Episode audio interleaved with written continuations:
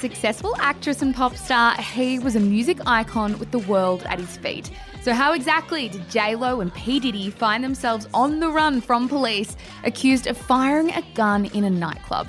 Welcome to Scandal from Shameless Podcast, the stories of the biggest celebrity controversies revisited.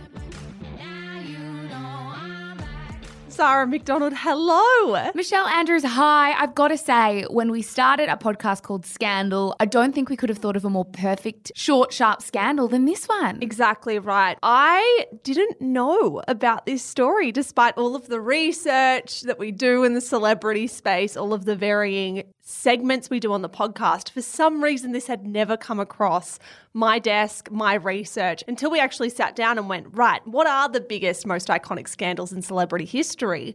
And lots of people, including my older sister Claire, were kind of yelling at me, being like, you have to do J Lo and P. Diddy. I think it's really interesting as well because J Lo is obviously everywhere at the moment with her rekindled romance with Ben Affleck.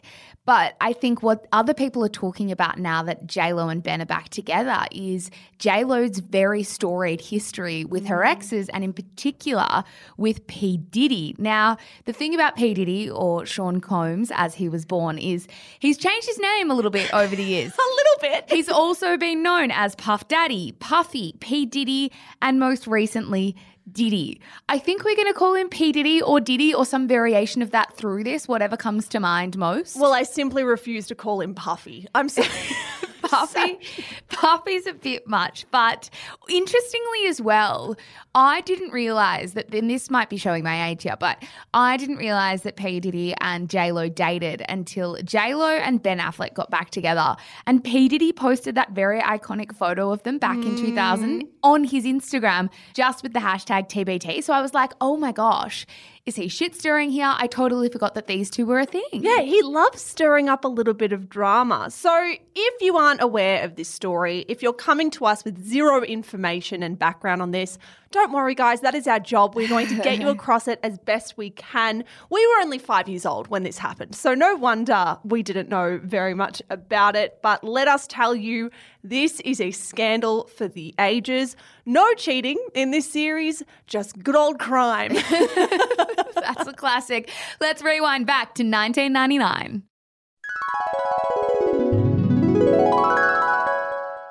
All right, Zara, we are in 1999. This is the year that JLo meets P. Diddy. But first, we need to actually introduce who JLo was at this point. Where was her celebrity profile at? Yeah, I think when you think of JLo, you probably first think of her incredibly iconic songs. You've got Jenny from the Block, On the Floor, Let's Get Loud, some absolute crackers in there. but before she was a pop star, JLo actually made a name for herself as a rising actress. Now, in a 1998 profile of JLo, Movieline wrote that Jennifer's strategy was playing big, so playing mm. some big roles. Yeah, so her first big role was in 1991. She was only aged 22.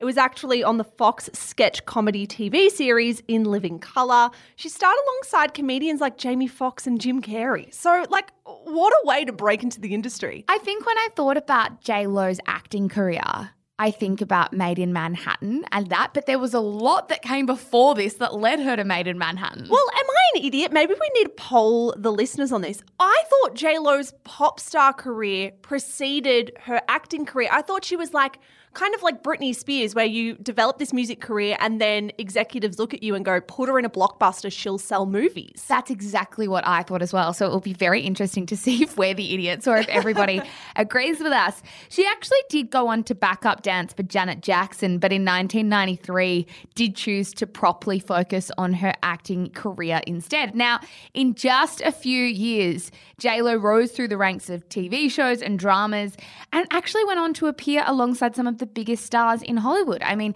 she held roles alongside Woody Harrelson in Money Train, Robin Williams in Jack, and Jack Nicholson in Blood and Wine, just to name a few. Yeah, so she was already doing very, very well, already absolutely killing it. But then came along the 1997 biopic Selena, in which she played the music star Selena Quintanilla Perez. So, Selena was a very famous music star who was murdered at the age of 23. When JLo auditioned for this role, she actually beat out 22,000 other applicants for the part And then, after being the one in 22,000, negotiated a million dollar paycheck for herself, making JLo the first Latin actress to earn a million dollars for a movie role. Yeah, she was nominated for a Golden Globe for Best Actress in a Musical or Comedy.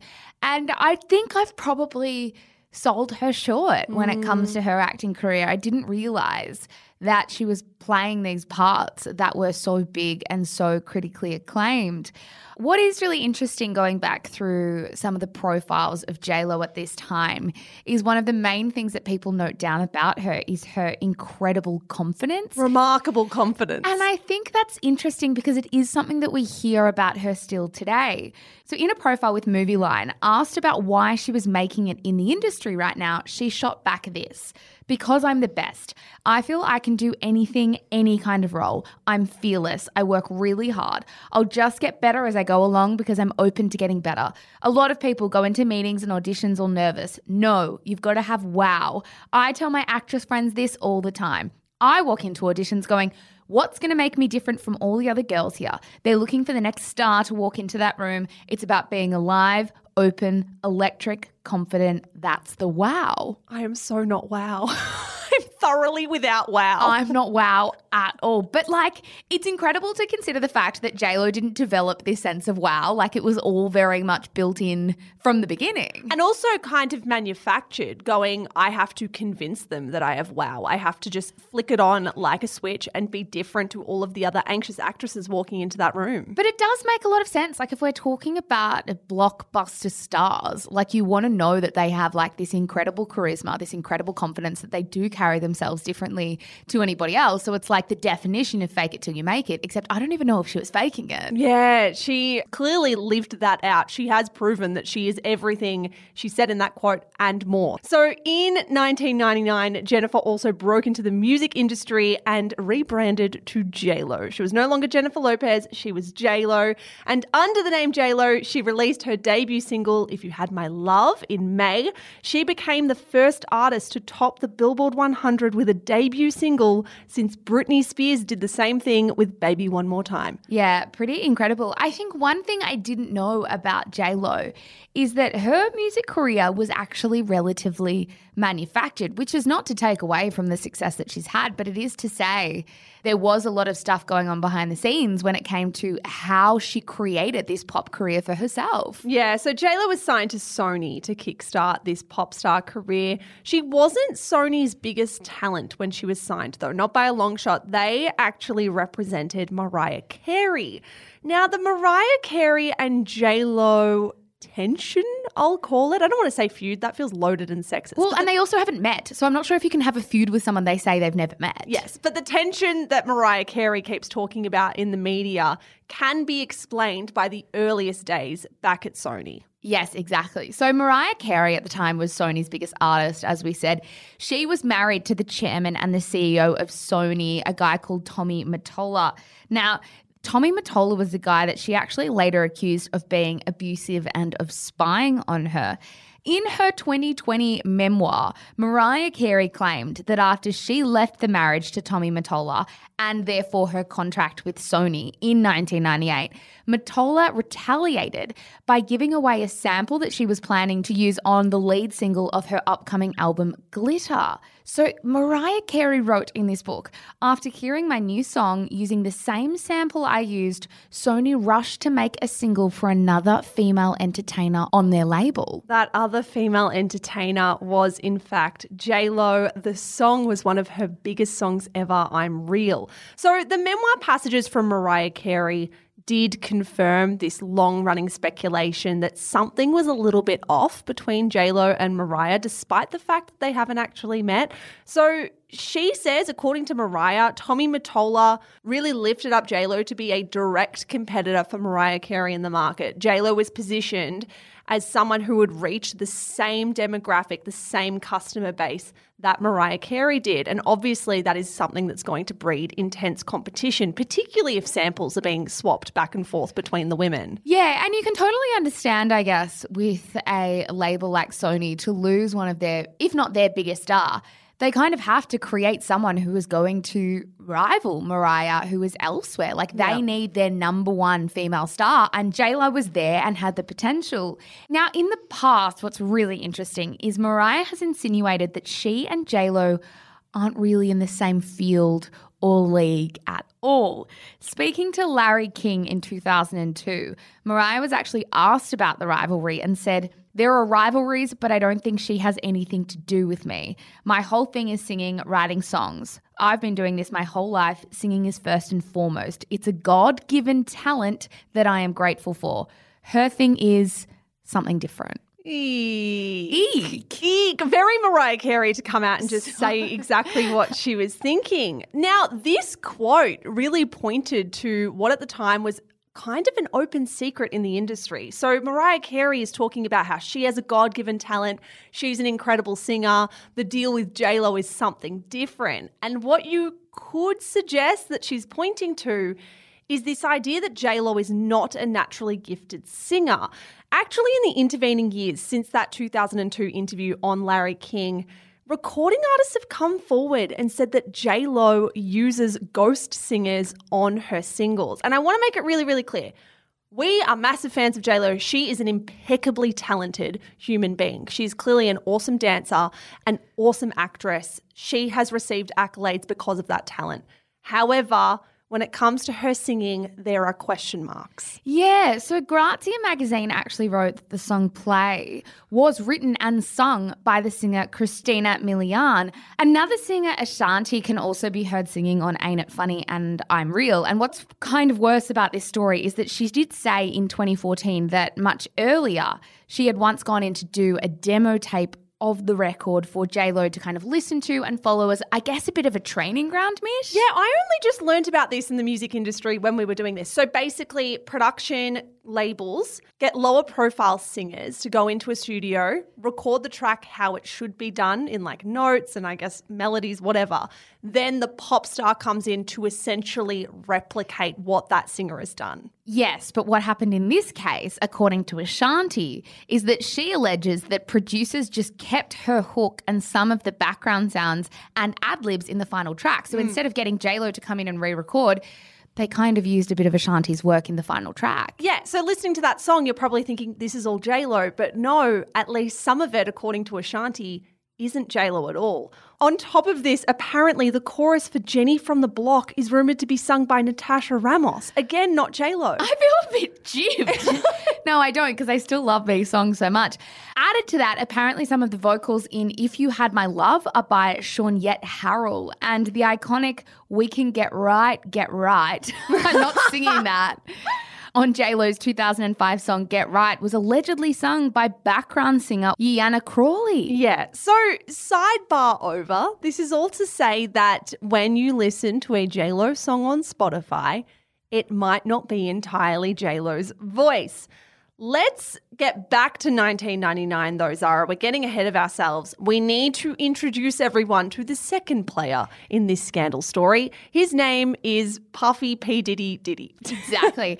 so by 1999, Sean Combs, or Diddy, was basically a huge success. Now, not just as a rapper, but as a producer and an entrepreneur. He has had one of the most incredible careers I've mm. read, right? Mm, absolutely. So he actually didn't have it easy growing up either, which makes his success even more impressive. Diddy was raised in New York by his mother, who was a teacher's assistant.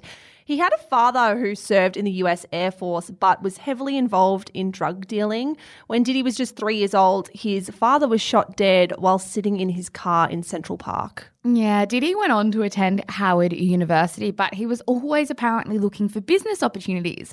He used to sell tickets to rap and dance parties that he hosted and did end up selling term papers, which I imagine is what little like exam assignment papers is Yeah. how we'd call them here. Yeah, he's filling in people's essay questions or whatever and selling his responses. Clearly, a very intelligent guy to be able to do that.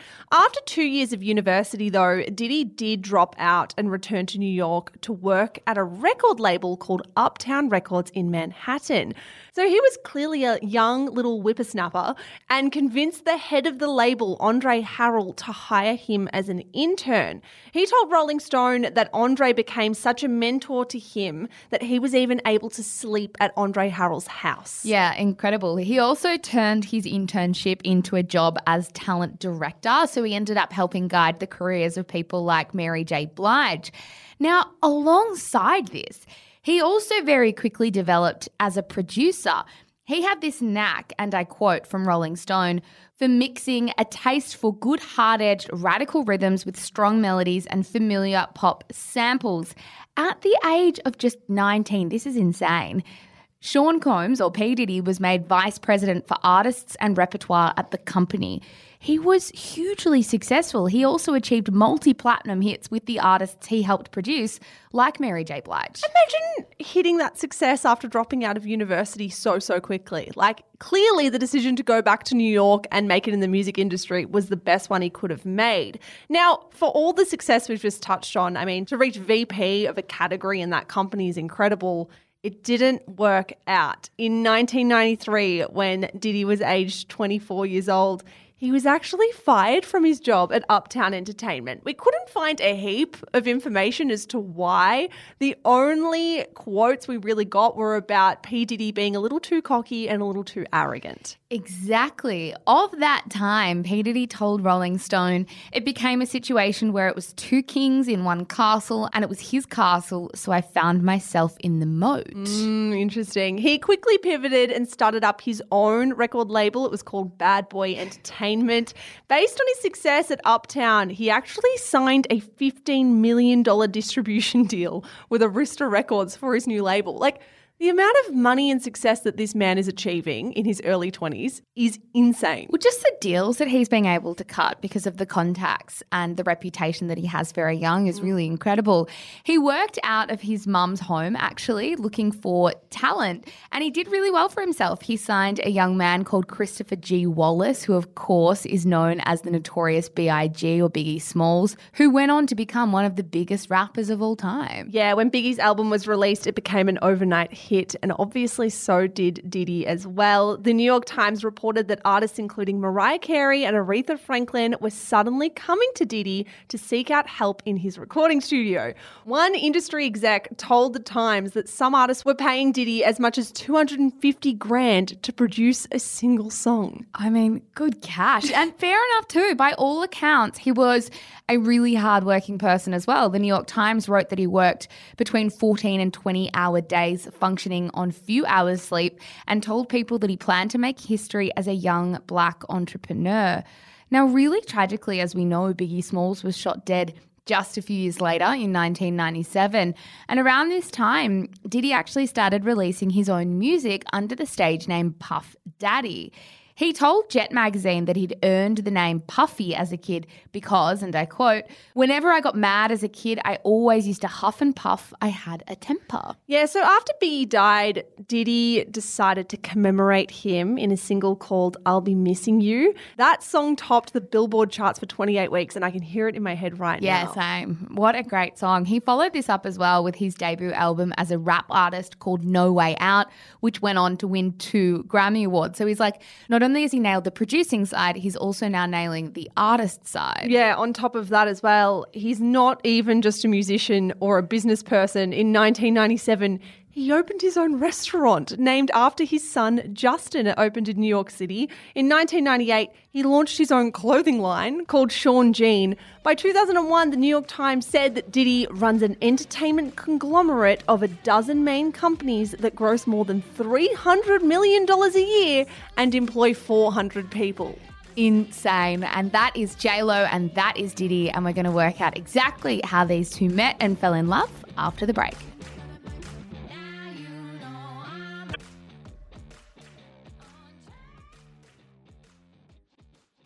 Okay, Mish. So J Lo and P Diddy started dating in September 1999 after meeting at work. Actually, Diddy was working on J Lo's "If You Had My Love" music video. Yeah, at this point in time, J Lo had just finalized her first divorce. She actually married Ojani Noa in 1997, but a couple years later, it wasn't working out. They were filing for divorce. Diddy, on the other hand, was no longer with the mother of his first child, Justin. So at this point in time, surprisingly, they're 30 already. These two feel like they're vampires because they just never fucking age. I thought they'd be like 30 now. We were five when this happened, and the fact they were 30 back then, yet they look so young, so hot, and so relevant is just testament to the careers that they have built for themselves. Anyway, they're 30, they're single, very successful, very hot, and they meet at work. Yeah, they meet at work, as we say, in September 1999. So they're only dating about three ish months when we fast forward to the evening that really changed a lot of things. It's December 27, 1999. So P. Diddy and J Lo are heading to Club New York in Manhattan to attend its weekly hot chocolate party. Hot chocolate party. Now, they were there to celebrate the album release of an up and coming rapper called Shyne. Shyne's real name is Jamal Barrow. He has since changed again to Moses Barrow now, but he was not just any rapper. He was really considered to be the next big thing. In fact, Diddy kind of pinned all of his record label's future success on Shyne. Yeah, in the late 90s, things weren't going as smoothly for P. Diddy. In 1999, the chart topping band The Lox left Diddy's label. Other artists also tried to leave the company due to his, and I quote, alleged onerous one sided agreements and controlling nature. Yeah, Diddy's 1999 album Forever also had disappointing sales. The New York Times wrote that on the street there was a growing sense that Mr. Combs was done.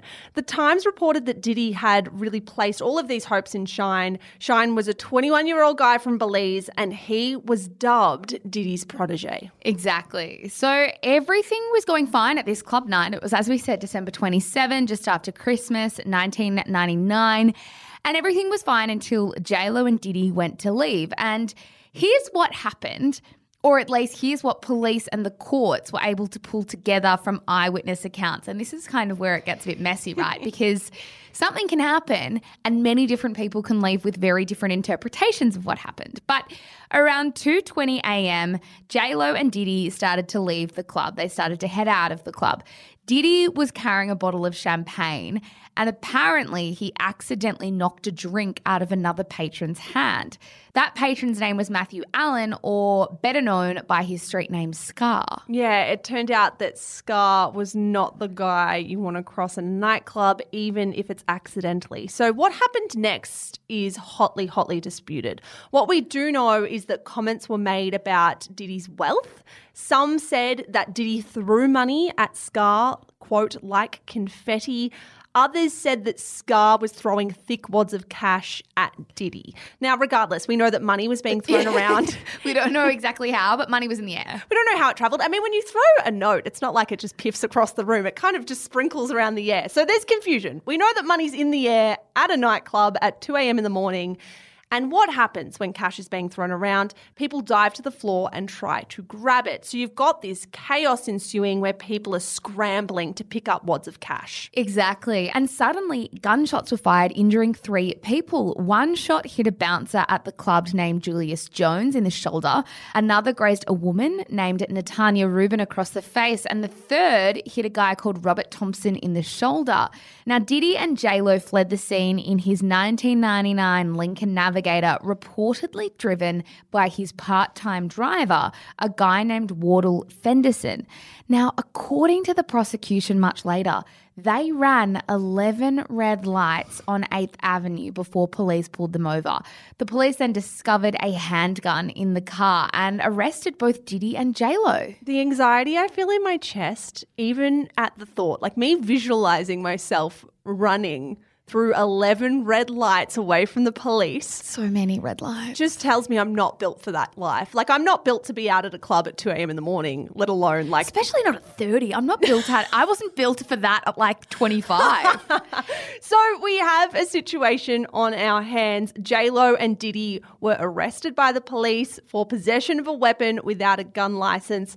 Lo would spend the next 14 hours locked up in a police cell. The New York Daily News ran a huge splash all about, and I quote, her night in hell. So here's a line from that piece. Superstar Jennifer Lopez sobbed uncontrollably in a police station house yesterday after police said she and rap mogul boyfriend Sean Puffy Combs were caught fleeing a nightclub shooting with a stolen gun in their car. It reported that, according to police, JLo had spent the night, and I quote, handcuffed to a bench in a midtown precinct, locked alone in a cell and fingerprinted. One police source told the paper that Jennifer had been, and I quote, crying all over the place in the squad room and that she was just upset about the whole thing. The paper added, while in custody with her hair pulled back and her makeup smeared from crying, the bombshell looked nothing like the star who heated up the screen in Out of Sight and Selena. One cop told the paper, she's a beautiful woman, no doubt about it, but she looked kind of plain Janish. I'm just not sure if that's where our focus needs to be or at all. I feel like all the tabloid reporting in the 90s and noughties was like drunk reporters just adding bullshit misogynistic lines for no real reason. Yeah, I agree with that. Meanwhile, P. Diddy had actually been trying to apparently secure his girlfriend's freedom. So police documents later revealed that P. Diddy had asked the police multiple times if J-Lo would be released if someone claimed ownership of the gun found inside the vehicle. I mean, you've got this gun inside the vehicle no one's kind of owning up to why it's there. And he said, if someone does, would you get my girlfriend out? Eventually, JLo actually had the charges against her dropped. She was freed at 4 p.m. that day after the Manhattan District Attorney's Office agreed to drop charges in exchange for agreeing to testify before a grand jury about what happened that night. Yeah, she walked out of the station wearing the same overcoat with a fur collar that she'd worn at the club and jumped into a Mercedes that was waiting for her. Diddy was also released. His charges were not dropped, but he was released on bail. $10,000 was the price for him to kind of walk free from jail that day. That seems very low to me. Yeah, but maybe considering the charges, that's just, you know, what they're used to. Mm. And just because P. Diddy had bucket loads of money didn't really matter. Doesn't change anything. Yeah. So for this story, we had to go pretty deep into the archives of MTV and the New York Times to really kind of understand what happened next. So on December 31, a few days after the shooting, Diddy and JLo turned up at the Manhattan Criminal Courts building so JLo could testify as promised. Now, this was a pretty big deal. JLo had to do this in order to have the charges dropped, but also this was just going to be a mammoth story mm. for her to testify. The New York Times reported that JLo was and I quote, all smiles yesterday as she left the courthouse after several hours of meetings and testimony. She would not answer reporters' questions about what she saw in the club or about her future with Mr. Combs and sped off in a Ford Expedition followed by Lincoln and Mercedes coupes. Inside the courtroom, apparently things were very, very serious. Diddy wasn't the only one coming under scrutiny, so was his protege that we spoke about, Shyne. Prosecutors alleged that both Diddy and Shyne drew 9mm pistols after a man threw money at Sean's face. As per a New York Times article from the time, prosecutors said that Diddy and Jamal Barrow, Shyne, a young rap artist who was with him at the Club New York that night, both drew 9mm pistols after a man threw money in Mr. Combs's face. Mr. Barrow fired his gun, wounding three people, and was caught fleeing with a gun in his waistband.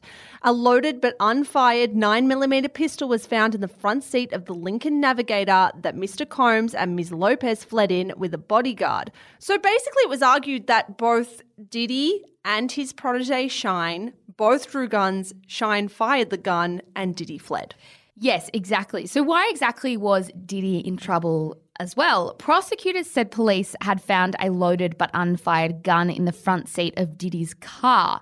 So, yes, not only did that link him perhaps to the crime scene itself, but also it was just an, a very illegal thing to do. Yeah, Diddy's lawyer did try to dismiss this lawsuit against Diddy as frivolous. They denied the gun was his. I think they really truly hoped that this would all go away but that did not happen. On January 14, so a few weeks later, a jury indicted Diddy for possession of not one, but two illegal handguns. When we say the word indictment, it's basically a very American way of saying he was formally charged. Yeah, it sounds far more serious to me than it is. Not mm. that a charge is not serious at all, but indictment sounds like he's been found guilty of Like it. you're hauled into a prison cell and we're Yeah. locking you up. No, but it is just to say, nope, you're formally charged. We're going to pursue this. So, where the hell did this second gun come from, Mish? Because we hadn't actually mentioned a second gun yet with Diddy. Well, to understand the second gun thing, you'll need to remember Wardel Fenderson, who was Diddy and JLo's driver that night.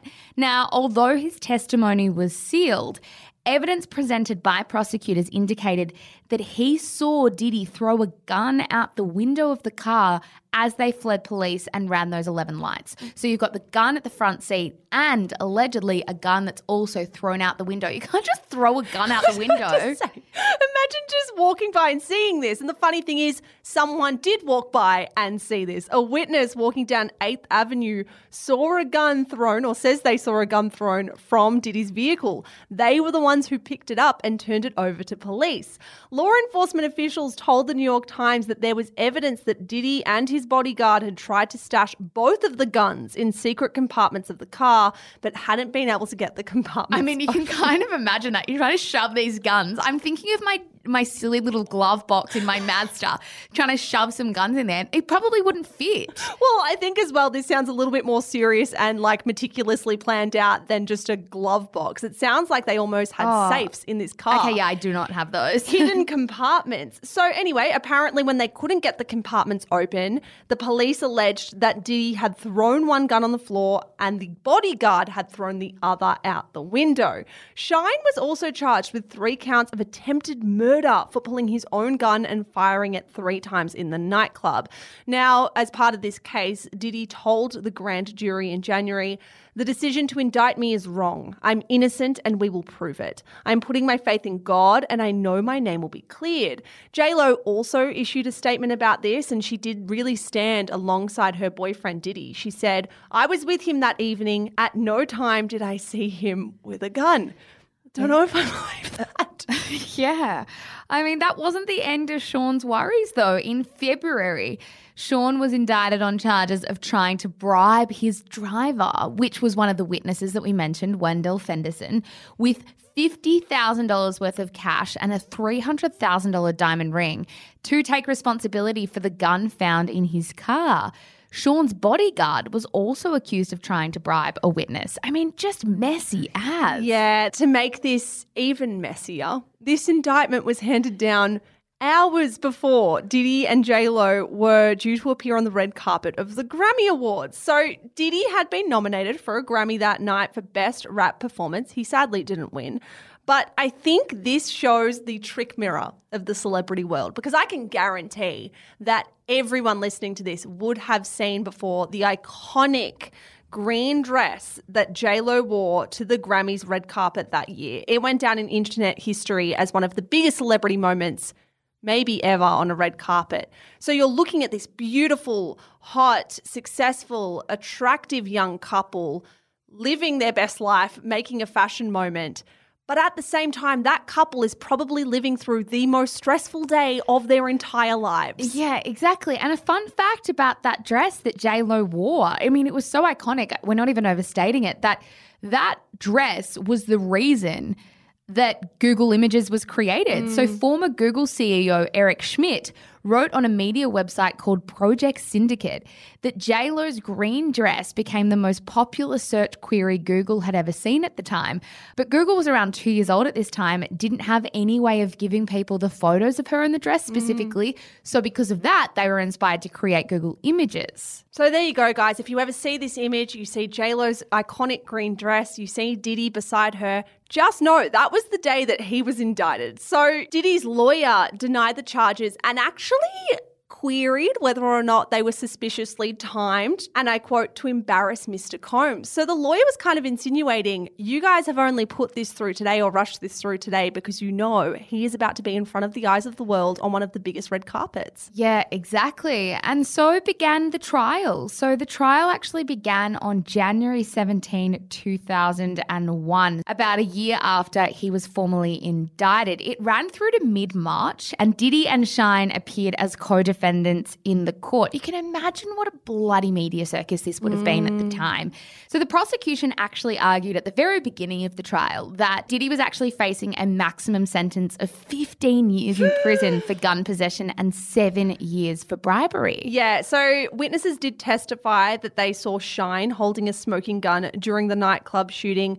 None of them testified that they saw Diddy with a gun or that they saw Diddy fire a gun, importantly. Diddy's lawyers argued that the sweatsuit he wore the night of the shooting couldn't have concealed a handgun either. This is my favorite part about court cases like this because the level of detail they go to mm. to prove that this mustn't have been the case is always very extreme. Yeah, at one point, his legal team also used J Lo's presence to create enough doubt around the idea that Diddy would have been carrying a gun inside a nightclub. They said, I don't know if you know this, Judge, but this person, Jennifer Lopez, is a very famous actress. to think Mr. Combs is walking around with her with a loaded gun, it's so ridiculous that it stretches the imagination. What do you think? I don't even know. Although the world was watching Diddy during this trial, it is actually worth noting that Shyne was only 21 years old here and was facing up to 25 years in prison. So, yes, a celebrity scandal, but also like your entire lives on the line here.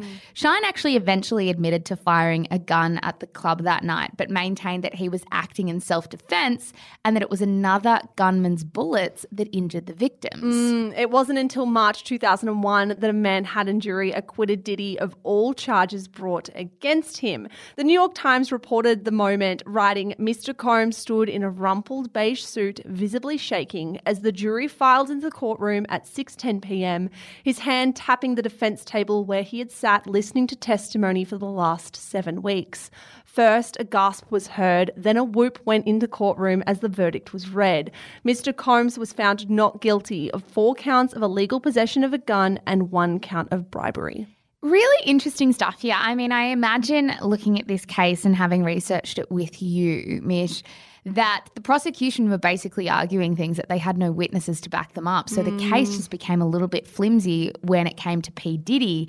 Diddy's bodyguard was also found not guilty on charges of bribery and illegal possession of a gun, but Shyne, unfortunately, was not so lucky. Then, just 22, Shyne was found guilty of five of the eight charges laid against him. He was convicted on two accounts of assault, reckless endangerment, and gun possession. He was sentenced to 10 years in prison. Yeah, hard to stomach when you think how quickly his star could have risen. Like he has a mentor in Diddy, he's just signed this huge record label deal, and then suddenly one brief moment changes everything. Shyne told the judge, Charles Solomon, in what one reporter from MTV called a choked voice. I never meant to hurt nobody. I was afraid for my life. I'm asking for mercy and for you to not waste my life. The judge did tell the packed courtroom that the sentencing decision was one of the most difficult he had ever faced. He said, It's a tragedy all round. This is a young man who had a promising future, but while he saw a lot of good in Shyne, the judge said he could not overlook the seriousness of his crime. Yeah. Diddy actually issued a statement the afternoon of the sentence calling it unfair and extreme. He also said, I know that he had no intention of hurting anyone. My prayers are with him and his family. I am shocked by today's outcome. I will continue to support Shyne throughout his appeal. Shyne ended up spending nine years in prison. He claims that Diddy sold him out to save his own skin. So there's a little bit of bad blood there. He said in a track that he released after the incident, What you gonna do when shit hit the fan? Take it like a man or snitch like a bitch. Yeah, very telling lyrics there, aren't they? And pretty serious allegations from Shyne. Where is Shyne now, then, Mish, after nine years in prison? Well, one of the more interesting stories here is what happened to Shyne after the court case. He was virtually unknown before the shooting, but the highly publicized trial meant that suddenly a lot of people knew his name. Hmm. In prison, he actually signed a $3 million contract with Def Jam Records. And in 2004, he released his second album, while in prison, which was partially recorded over the phone. It hit number 1 on Billboard's top R&B and hip hop chart. Insane. While Shyne resented Diddy, according to New York Magazine, they did appear to make up down the track. So Shyne went on to embrace Judaism, he renamed to Moses, and was spotted at Paris Fashion Week in 2012 with Diddy. They were seen attending the Kenzo and Givenchy shows together. He also continued to make music, but in a wild twist. I was not expecting this when I looked up his profile now. He is now a politician in his home country of Belize. He was actually elected in 2020 and now serves as the leader of the opposition in the House of Representatives. What a story about Shyne. And then what about Diddy and JLo? I mean, as we know, JLo and P. Diddy didn't last. They split on Valentine's Day in 2001. So that was actually in the middle of Diddy's trial. According to JLo, it wasn't because of what happened that night at the club or the fact that he was on trial and could have potentially been sentenced to 21 years in prison. In fact, in 2003, she told Vibe magazine that she finally dumped Diddy after years of being in an on again, off again relationship because he was cheating on her. Oh, Diddy. These are her quotes. It was the first time I was with someone who wasn't faithful. I was in this relationship with Puff where I was totally crying, crazy, and going nuts. It really took my whole life in a tailspin. The magazine asked J Lo about the reports that during their relationship, she would go knocking on hotel room doors looking for where her boyfriend was. She told them, I can't remember right now, but I won't say it didn't happen. I never caught him, but I just knew. He'd say he was going to a club for a couple of hours and then never come back that night. Apparently, they broke up so many times in the 18 months that JLo and Diddy were together that when she dumped him for good in February 2001, Diddy didn't believe her. She said, I had to think, do I want to be home with kids in 10 years wondering where somebody is at three in the morning? She called it a torrid relationship. I do think the word torrid is horrendously underused. it is a wonderful mm, word, torrid. word. But despite treating her the way that she alleges, in 2017, Diddy said that she was without a doubt one of his great loves. As for Diddy himself, he ended up dropping the name Puff Daddy, as we know, in an attempt to distance himself from the whole ordeal, which I actually never knew, Mish. Yeah. I always knew Diddy as someone who had changed his name a bit throughout the ages, but I never realized that he changed his name from Puff Daddy because he didn't want to be associated with everything that happened. It kind of makes sense that you would be running away from the worst scandal to ever rock your career, particularly one as messy and drawn out as this one. He did tell MTV News in 2001 when I come back, I am changing the name. No more Puff Daddy. You know, out with the old, we done beat the Puff Daddy name up enough. He finally tried out the name P. Diddy before announcing in 2005 that he was simply going to be called Diddy. He told NBC's Today Show, I felt the P was coming between me and my fans. We had to simplify it. It was, you know, doing concerts and half the crowd saying P. Diddy and half the crowd chanting Diddy. Now everybody can just chant Diddy. Zara, I think that's basically where we're going to leave this one. Yeah, that is where we're going to leave this one on the very simple note that he is now known as Diddy. I mean, what a story.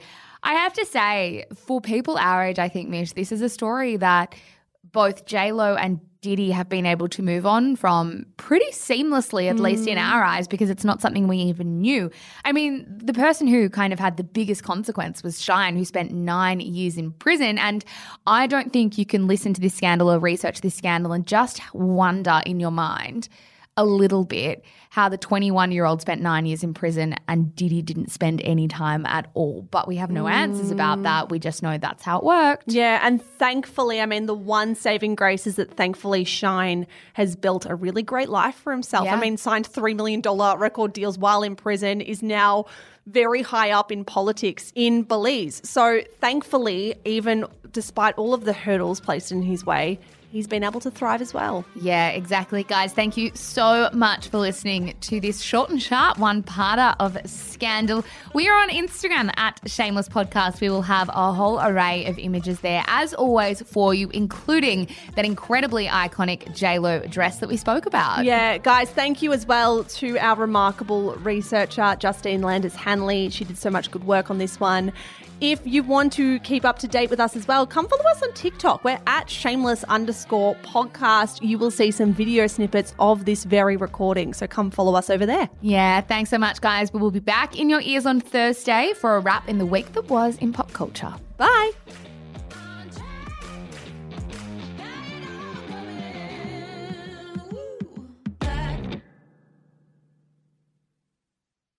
Oh, hi, it's Annabelle Lee and Louis Hanson here. We are your hosts of Everybody Has a Secret. Woo! Woo! We are here essentially just to let you know that we drop episodes every week now. Every damn Friday morning, we are in your ears. That is so exciting. What a time to be in your ear holes. So, essentially, each episode we unpack the real life secrets of our listeners. So, this is for everyone who loves, you know, just a little bit of gossip in their mm-hmm. lives, which, let's be real, Annabelle, is all of us. It's absolutely all of us. Don't lie. You all love gossip. So if you want to listen to our show, please do head to your favourite podcast app and listen now. See you there. Bye.